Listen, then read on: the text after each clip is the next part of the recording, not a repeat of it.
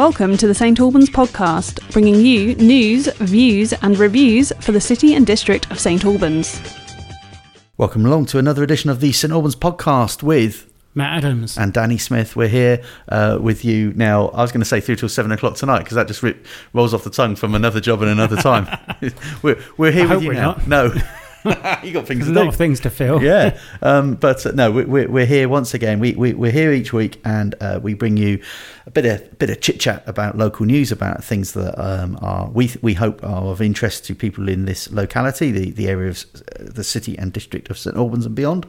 And um, also on the show this time round, we will be hearing from our health correspondent Alan Bellinger, giving us a latest update on on what's happening in in the sort of the health situation. I think focusing on vaccinations and flu and you know COVID updates and stuff like that. Um, have you been invited for a flu jab yet? I haven't actually. Have you not? No, surprising given my age Yeah. and pending years. Well, they've lowered it, haven't they? Now, and anyone over fifty um, should be invited for a flu jab. But maybe your Ah. your surgery, you might be quite low yeah, down further the down the list. Yeah, I'll always I always go along. Yeah, yeah. Yeah. So, um, yeah, I know that the, the, the thrust of I know what Alan's going to say because we we recorded it before you got it. but uh, but yeah, um, it, you know, go and get your flu jabs and uh, Do it. Yeah, do it, do it. So that we got that. But we'll start off by looking at some local news. So, Matt, what's Yeah, what's um, occurring? The uh, St Albans Sleep Out is back. Uh, this is um, this has been going. Would you believe? Uh, since the 1990s, Wow. and it's basically um, a charity event to raise awareness of the issues of homelessness. Herts Young Homeless is Herts Young Homeless are now doing it. It was started off by the uh, Abbey uh, Diocese. Um, Because it used to be in the grounds of the Abbey. It used to be it? in the grounds of the Abbey, yeah, and it's not anymore. Um, it's uh, Oaklands College. Now, the idea is that sort of you get a tiny, tiny inkling of what it's like to be homeless um, by sleeping on a bit of cardboard in a sleeping bag with all your mates and fire and all sorts of stuff, live music. Um, not really what it is like for uh, the increasing number of people uh, on the streets. You know, you see them every day. There are a lot more homeless people around here now than there were before. I mean, you know, blame COVID, blame the cost of living crisis, but um, it is a, a, a big problem, you know. And these are people that, you know, they're their own threadbare sleeping bags on a bit of soggy cardboard. Um, you know, one of the things that we, we forget is that you know the, the, the their days you know are long and boring. They're in the public eye. Um, they haven't got access to privacy, water, or money, and just you know, although people might give them donations and stuff, it you know it's a it's a very very hard life. And then at night they're in fear of their lives and trying to keep alive. Whereas it gets colder, you know, I, I, this is a great initiative, but it's it only scrapes the surface of what it's really like. Yeah, and, and I know that in the past some people have been critical of this this um, initiative, uh, but I think I sort of think you know look beyond the, because maybe they got a point a little bit because Yeah, it's not you've know do something, but but you? yeah look at what look at what they're trying to achieve look at the Mm. fact that they're trying to raise money and it's not I, I don't know if if you can really give people an experience of what it's like to be homeless because they're not you know people No. people taking part in this are sleeping rough for one night and know that if the weather was really bad they can just stay home you know homeless people won't have that option Yeah. um, but they're doing it for a very worthy cause, and, and it's a great way of raising money. Uh, and uh, now, is this a thing that can anyone take part? Yep, yep, and it's free to register. Um, you uh, sign up at um, uh, hyh.org.uk. Uh, there'll be links to the sponsors Sleep Out. And um, they just ask you to get sponsored, basically. Um, if you do it before October the 17th, you get a special Sleep Out pack, which includes a beanie hat. Okay, um, so so this is this is um, organised by Herts Young Homeless, but you don't have to be young to take part No, in this. no. Anyone can take part because you're raising money for Herts Young Homeless. And Yeah, um, and it's on uh, November the 11th this year. okay, and also it's at uh, Oaklands College. Yeah, is it right at the Smallford Smallford campus? Yeah, that's it. So that's that's a lot safer than sleeping in the Abbey, which is Abbey grounds, which is a, a public space, I suppose. So so you're sleeping in somewhere that's actually, you know, fenced li- off and yeah, yeah, yeah. You have to wonder, worry about the big cats wandering that campus. yeah. But. Flashback to a few years ago when we well, when you when you used to have nothing else to write about, so you used to used to fake big cat sightings. Yeah, they're never faked. They're never faked. some of them were fairly dubious. the though, one, the Oakland's one was a Maine Coon that was that um, lived in the in the vicinity, um, Right. and the owner got in touch with us. It Okay. did look unusual when you saw it. Yeah. No. Mm. Okay. Fair enough. But uh, yeah, if you are interested in finding out more, if you'd like to take part, or if you'd just like to support someone else who is doing it, uh, I'm sure you can find out more on the Herts Young Homeless website, hyh.org.uk.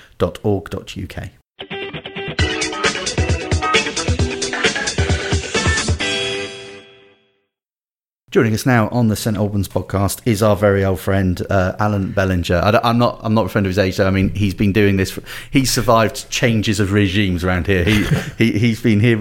How many years now have we been doing this together?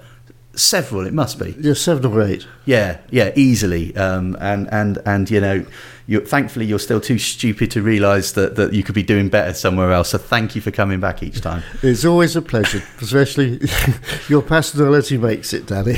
Oh dear, I'm sorry about that. So I've, I've got seven issues for uh, for Health Matters this month. Uh, we're going to talk about shoul- shoulders, elbows, hips, and knees. That's four of them. Okay. Um, we're going to talk about some new treat- cancer treatments, um, a COVID update. But of course, this is this is September, and September uh, uh, month is, is vaccinations month. Okay.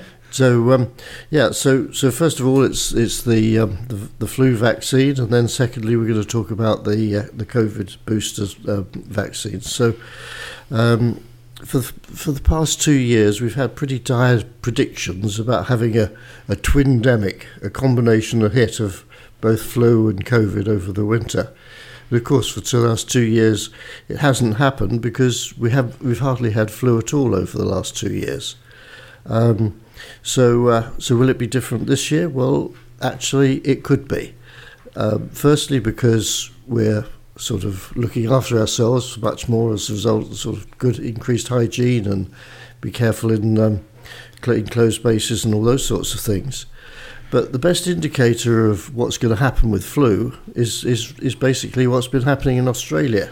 Yes, because their seasons are different to ours, we can look to them and kind of estimate. Well, that's what we're going to get in the next few months, can't we? Exactly, we can we can foresee that fairly clearly because obviously it's September now, so it's the equivalent of March down in Australia at the moment. So, yeah. So uh, they've been through their winter period. they've, they've had their winter. They've the, the buds are coming out, the leaves are going um, just as out of dropping. Um, so um, so what's been happening in in, um, in Australia? Well.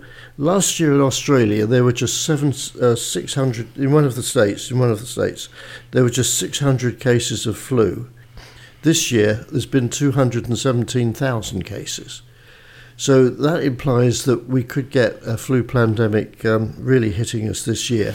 Can I ask though, and I'm aware now you may not have the answer to this, but in like pre-COVID days, what do you know what that number looked like? I mean, was it nearer the two hundred and seventeen thousand, or was it nearer the six hundred? It was nearer the 200,000, so slightly, slightly above it. Okay, j- j- so just to give it some context, Yeah. it's it's sort of back to where it was, but but what you're saying is, you know, for the last couple of years they had almost none in comparison, six hundred compared to nearly quarter of a million, Yep. uh, and and so I guess we need to brace ourselves that that perhaps we've had you know very light impact from flu, but it could go up by a similar amount. It could go up. and It, it, it, if you think of it this way, that in Australia, it's it's about 80% of what it was pre-COVID.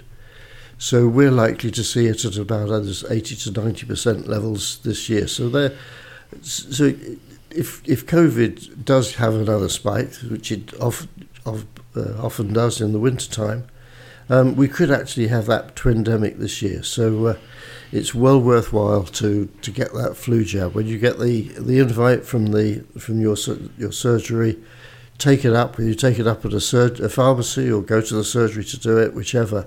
But uh, Okay, now def- definitely this year, this is the year to, to make sure you do get it. Right. Now, I'm, I'm making some assumptions here, but the good practice that we have learnt through living with COVID also protects us from flu, doesn't it? It does indeed. As long as we follow it. Yep. So, all the things we've been told about washing hands, um, about, you know, being in sort of well ventilated spaces, if we've got any signs of something, mask up, stay out of the way, you know, those sorts of things, Yes. that will protect us from flu as well. Yeah, because flu transmits in exactly the same way as COVID does.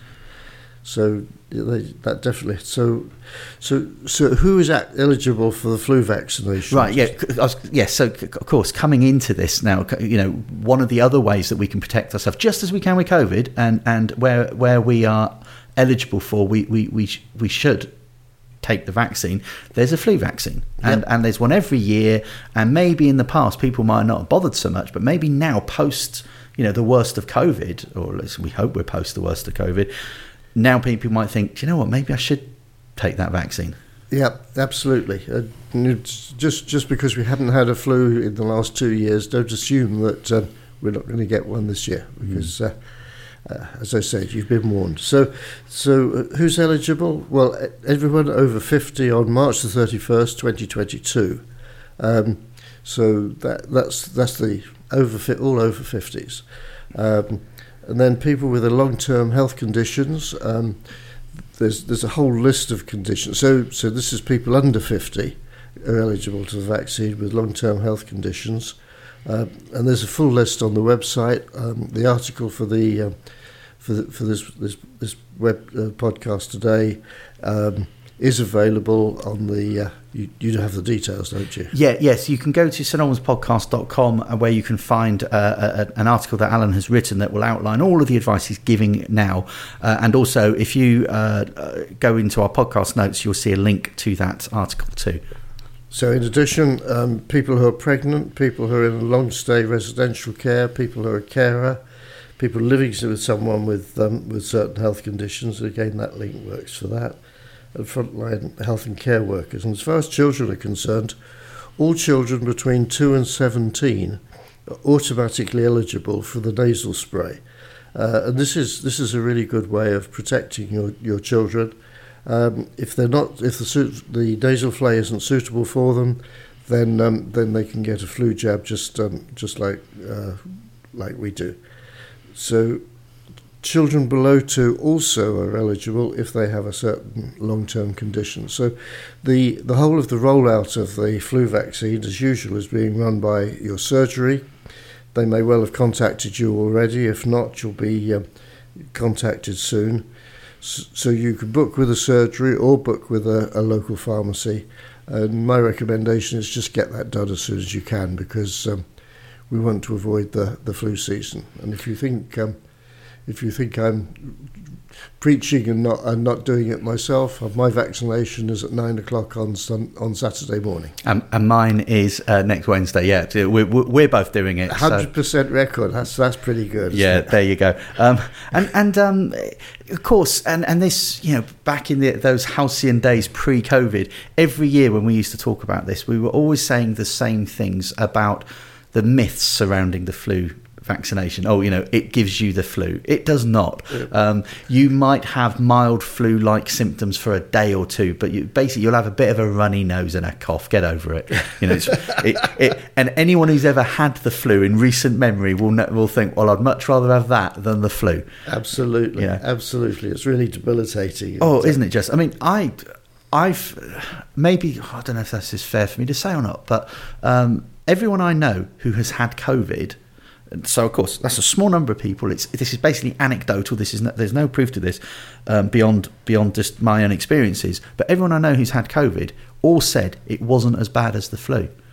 And and and on that logic and on that basis, go and get your blooming flu jab because because when I last had the flu, I think I couldn't get out of bed for a fortnight. I felt so rotten, so like I just couldn't. I just had nothing in me. I had no energy to to get up to go to, to, to the fridge to get a drink. I just couldn't do it. I, I was, you know, it'd take me all, half a day to go and put the kettle on, you know, and it was just awful. Um, you know, so so just get a flu jab, please get a flu jab. Protect Abs- other people as well. Absolutely, and, and, and remember that because what we said earlier, the twi- this twindemic is is quite likely this year. So uh, Okay. if, if you're not protected from the flu, um, you're you are open to getting both the flu and the COVID, and Okay. that's really going to be hard work. Now, of course, at the same time, there are going to be those who are eligible for a COVID uh, booster as well, aren't there? And and so it's not just about not necessarily just about the flu jab. Now, not everyone's going to be eligible, and not all the people who are eligible for a flu jab are going to be eligible for a COVID booster. But now is the time that some people are being invited. Is that right? That's right. It all started at the beginning of September. There's the, the program um, started for, straight away in September, and um, the the vaccine, the, this latest booster, there's a Moderna and a, a Pfizer version. Um, the the, the, those those new variant, those, those new um, uh, boosters, are really really targeted at the Omicron variant, which is the which is the variant that's um, very current at the moment. So. Mm. So they are very good to get, and uh, just just because you've had the kept yourself up to date so far, um, and you think, well, COVID's over, we finished with that now. Don't ignore it. Get the booster done as soon as you get the uh, the invite for it. And in broad terms, um, you are eligible for that, that booster six months after your last one. So um, just just make sure you get it. For, the, for those who are eligible, and in most instances, people who are eligible will be contacted. Yes. But I suppose if you think you're eligible and you haven't heard, you should probably go and look online somewhere. That's right. Um, look look online at your, your call one one nine or just uh, go go online to get the um, autumn boosters. Just Google autumn boosters, and uh, okay. uh, you'll get you get all the information on it. Okay. So so just just as a recap, then, who who is eligible for for this? So. The, the, the current ones, uh, the first cohort, have been people in care homes, the staff and, and vulnerable patients who are housebound. So that was the first cohort. Um, I was told there's around about 4,000 people in, in St Albans that fall into that first cohort and then and then after that they're into the over 75s, which is the second cohort, as, and uh, health and social care staff. We've got about 12,000 people that fit into that category in St Albans. And then effectively is anyone over 50, just like the flu jab, anyone over 50 um, is, uh, is eligible for the flu jab. But again, as before, um, people who are 5 to 49 in a clinical risk group or living with someone with um, immunosuppression. Pregnant women are eligible. Carers aged 16 to 49 are, are, care. If they're over 49, then they fall into the over 50 category. So mm. it's all carers. Uh, care home residents and health and social care workers uh, all, all eligible for the for the the booster. Okay, and and also you've got to be six months from your last booster. Is that right? That you, you should be six months from the last one just to give you maximum protection. Okay. Uh, finally, in this part, um, just give us a quick update on uh, what what COVID numbers are looking like at the moment. Yeah, well, I, if you remember, I reported the in July the we hit the absolute peak that we've ever hit uh, in St Albans, uh, July the fifteenth. 2,829 per 100,000 were uh, had COVID. That was the highest ever. Okay, and, and, and, where are we now? So after that, we dropped to 309 in August, uh, August the 12th. At the moment, in, in St Albans, there are 371 people. Okay, so, so just to reiterate, we were 2,829 per 100,000 in the middle of July, and now we're down to 371. Yep. So that is a dramatic fall. It's, a dramatic fall. Yeah. and how do we compare to other local places? So, so Welwyn Hatfield. So we're 371. Welwyn Hatfield 376, 383 in Potters Bar, 447 in Hemel Hempstead, and 525 in Watford. Okay. So us, Welwyn Hatfield and Potters Bar are pretty close. Pretty close. Uh, uh, and then the other, Hemel and Watford, are noticeably higher. Exactly. Um, and that's interesting because there have been times when we've been noticeably higher than those places. Yes, yes, there have been times when we've yeah. been right okay. the, the highest. But, but, so but I keep thinking that the, the most important one isn't so much the number of people who've got it, but it's how it impacts the hospitals and, and what does the hospitalisations look like? They're, they're down quite significantly. and the Lister, they're down from 38 last month to 21 and in Watford they're down from 61 last month to 25. So that's a significant drop. And back in July they're in their 70s? Up in their 70s, yes, indeed. So uh, you, you, can see how that has come down. And, and largely that is because of, you know, the vast majority of us are keeping up with our vaccinations. And um, let's, let's to summarise this, this, this segment then keep up with those vaccinations, go for the flu, go for the COVID, and stay well. Hi, I'm Chris Aikman. Join me, local author Howard Linskey, and St Albans podcast producer Sam Rolfe for the St Albans Film Guide. Each week, one of us will guide you through the new releases at the cinema and on streaming services. We'll also give you our choice of the best films to watch on UK free to air TV for the forthcoming week. So, if you're a film lover, join us for a chat about all things movie related every week as part of the St Albans podcast. New episodes will be released every Friday morning. For more information, visit stalbanspodcast.com or find us where any good podcasts are found. More news now from Matt Adams from the Herts Advertiser. Matt. Yes, well, um, one of the biggest regeneration projects in St Albans looks like being even further delayed.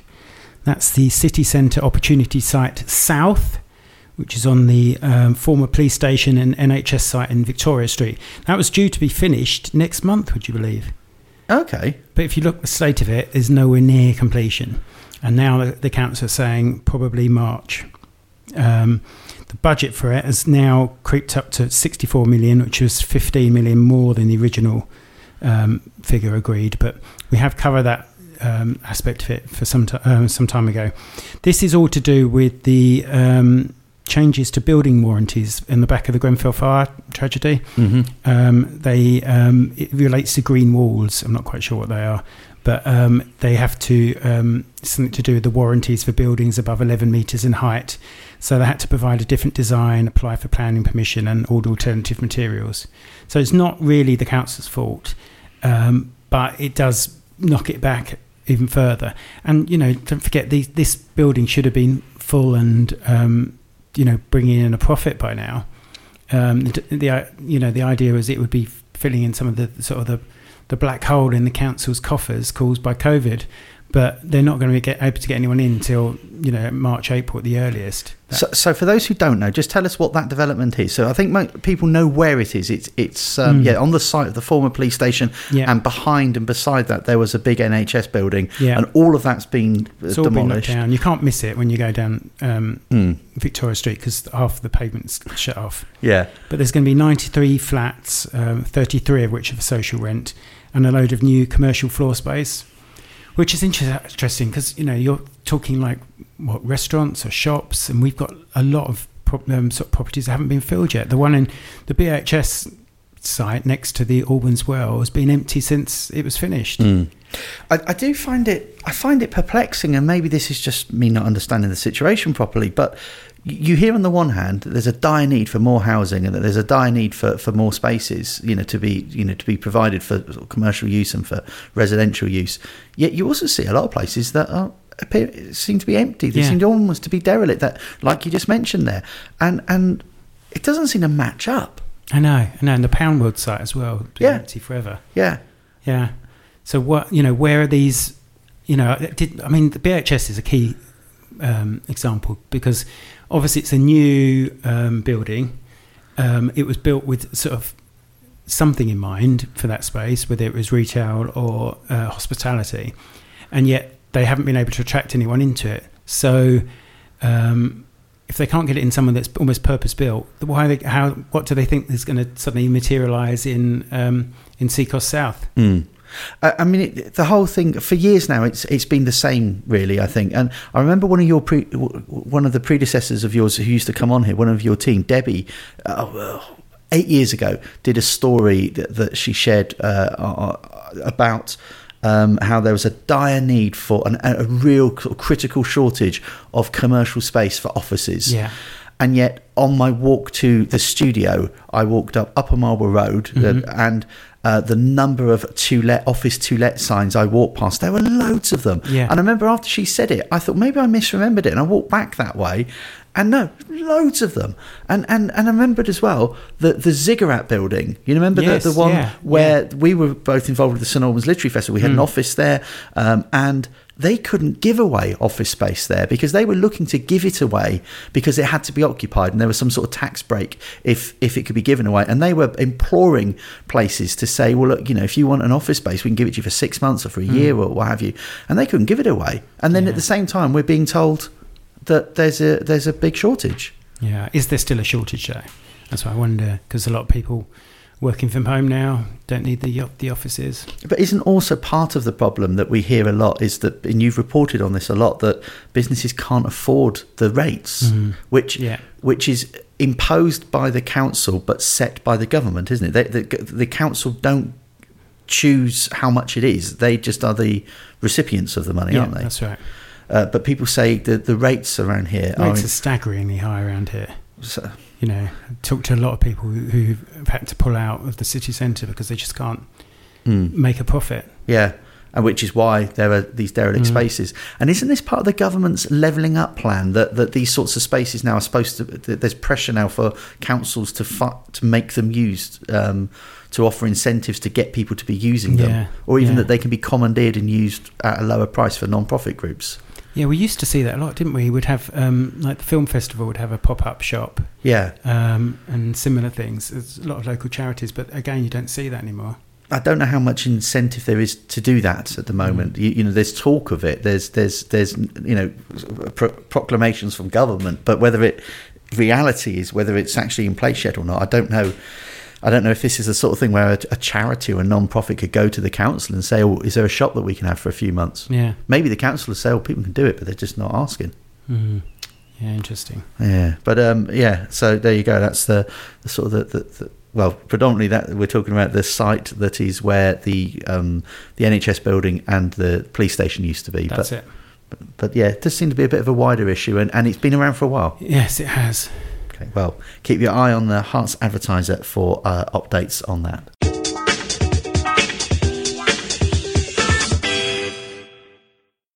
We are back with Bellinger.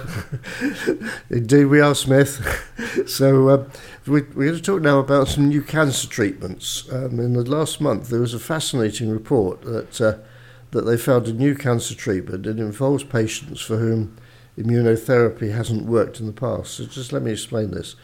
So uh, initially, for someone with uh, with cancer, you start off with uh, surgery, radiotherapy, chemotherapy.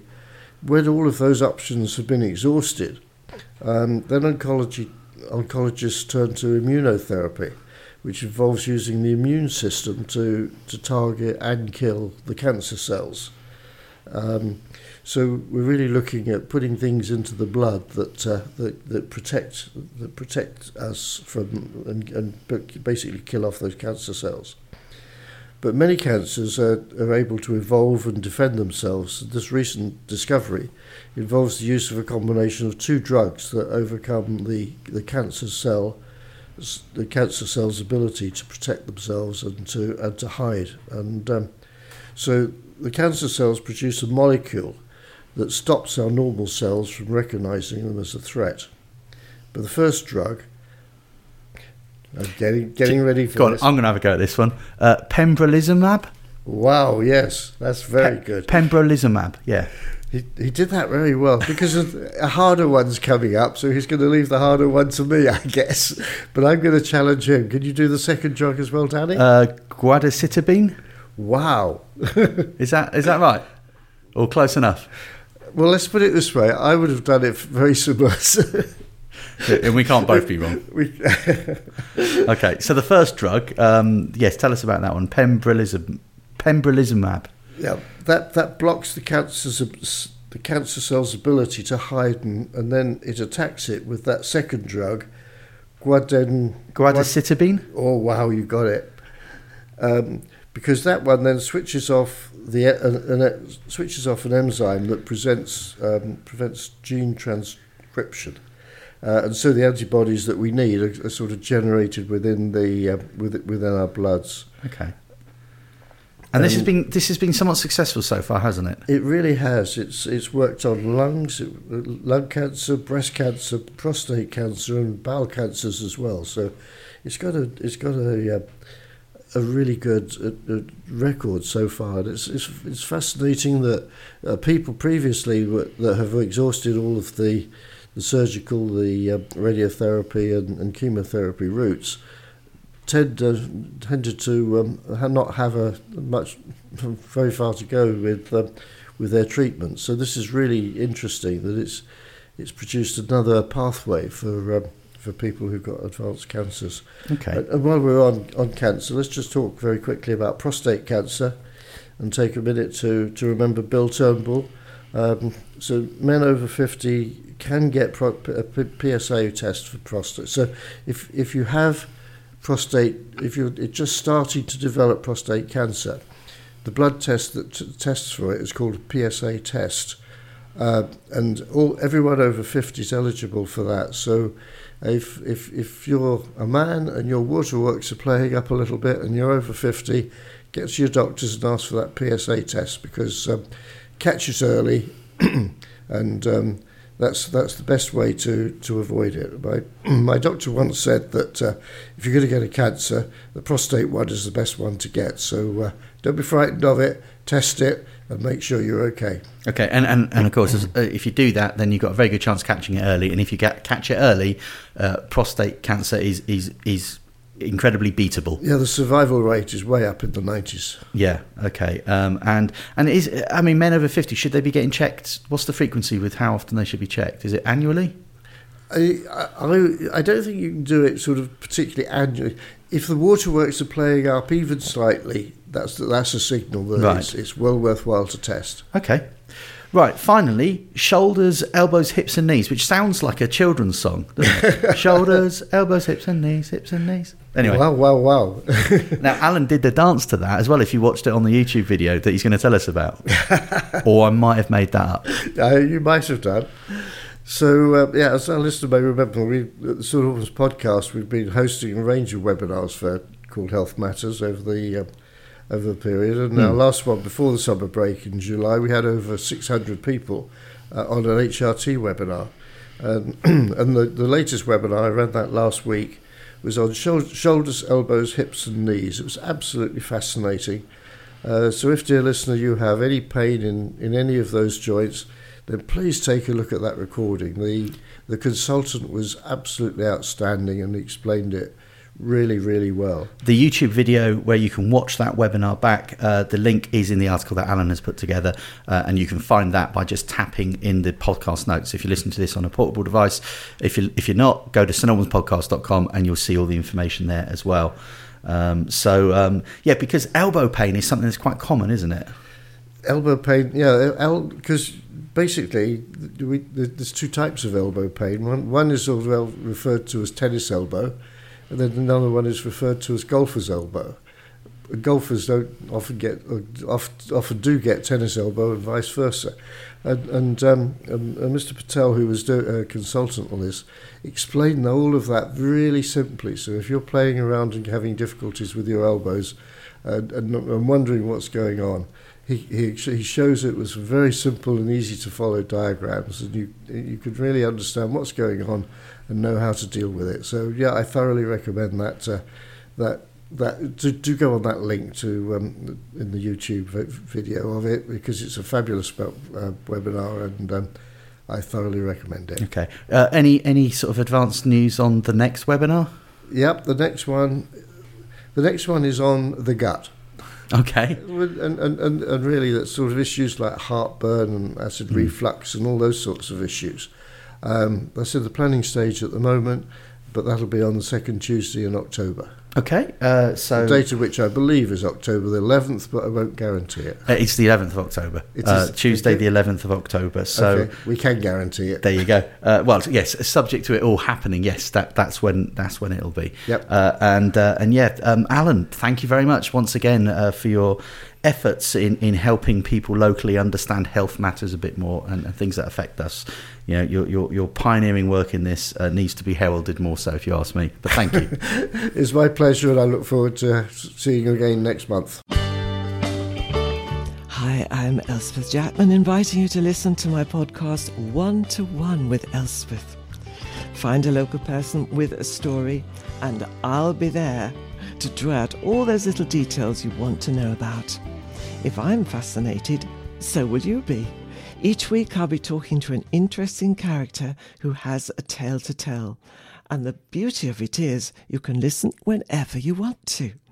To find the podcast, go to your podcasting platform of choice and search for the St. Albans Podcast. Alternatively, go to stalbanspodcast.com slash Elspeth. That's One to One with Elspeth, part of the St Albans podcast in association with the Herts Advertiser. You never know, you could be my next guest.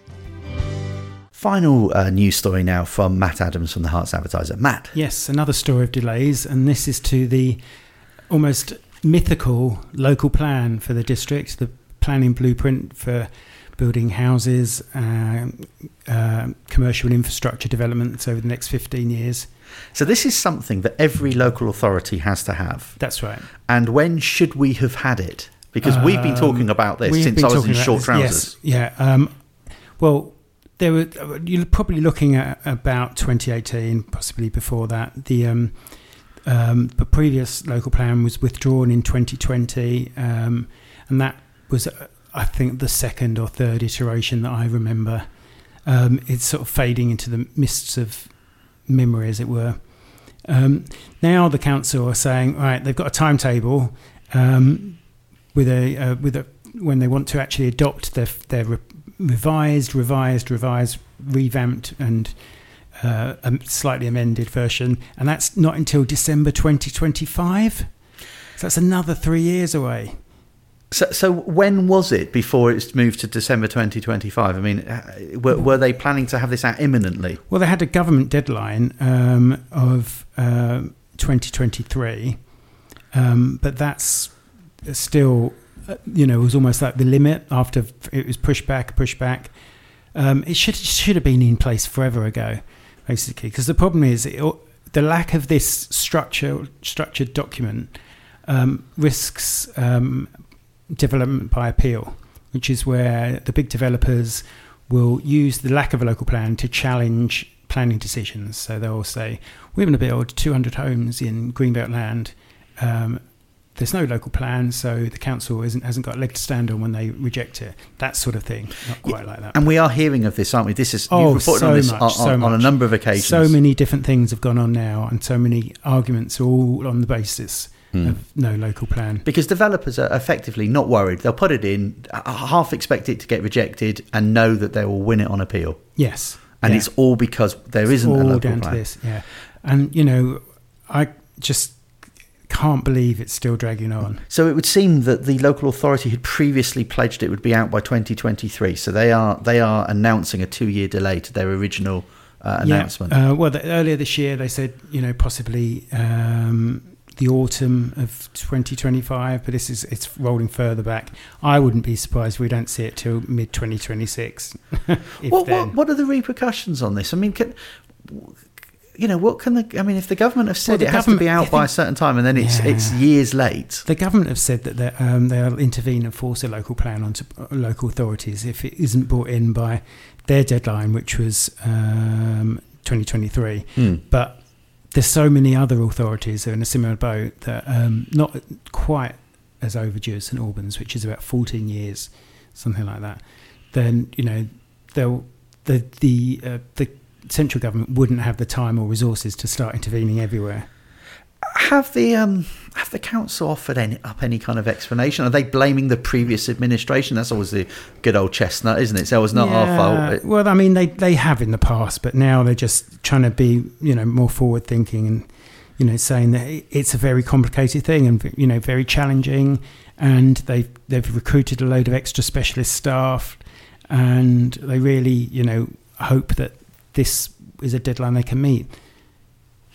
Okay, and and so part of this is all to do with the the government imposing targets for how many new homes need to be built in the area, and I gather that's being challenged as well. Is that right? Yes, the council leader challenged the the blue the, the way the the calculation is worked out, which is based on 2014 figures, um, with the then the then Secretary of State earlier this year, but um, he's now sort of pulled it back that challenge and is waiting for the new government to settle in and you know and then he'll he'll submit it again. Okay, but wasn't there something from the government that Mm. sort of said at one point they'd be prepared to explore that if ch- council Yeah, challenged it wasn't anything in- anything and really hard and fast. It was a bit woolly. No, but it, one could argue, or from what I recall of it, one could argue that it maybe gives a degree of hope that this figure yeah. could be could I be think- reduced yeah, or made I more think realistic. That's, you know, that's what we need to look at because the world's a totally different place now. Yeah. ten years on. because again, it just seems staggering that you know fourteen thousand new homes are needed in this area when it would appear that there's quite a few houses around that. I don't know. It, it, what we're told and what we see doesn't seem to Yeah, always tally up. yeah. But perhaps there's things that I'm not. I'm not taking into account in it's the right sort of home. So, um, like with social housing, they need um, three bedroom homes more than anything else. Three bedroom family homes because um, if you've got a, a couple with two children of who are of different um, genders, then they need to be in their own bedroom by a certain age. And that's where the, all the problems are because they, you know, they haven't got the space.